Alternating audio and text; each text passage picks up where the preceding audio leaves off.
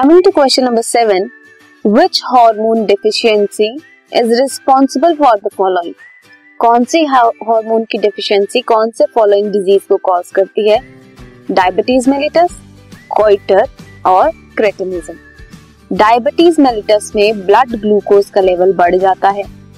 Goitre में enlargement होती है थायराइड ग्लैंड एंड क्रेटिनिज्म में स्टंटेड ग्रोथ होती है बेबी की। तो डायबिटीज मेलिटस में ब्लड ग्लूकोज का लेवल बढ़ता है, किसकी वजह से होगा? ब्लड ग्लूकोज का लेवल कम कौन करता है? इंसुलिन करता है, जो पैनक्रियाज के बीटा सेल से सिक्रीट होता है।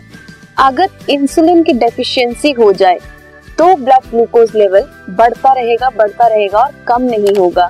दैट्स व्हाई जो डायबिटीज मेलिटस है, जिसकी वजह से या फिर ब्लड ग्लूकोज लेवल बढ़ जाता है ब्लड में, उससे डायबिटीज मेलिटस बोलते हैं। वो होता है due to the deficiency of insulin hormone. Goitre, abnormal enlargement होती है थायराइड ग्लैंड की। क्यों? क्योंकि डेफिशिएंसी हो जाती है थायरोक्सिन हार्मोन्स की।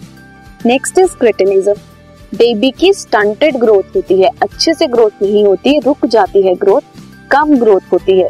क्यों? Because of the deficiency of thyroid hormone in the body.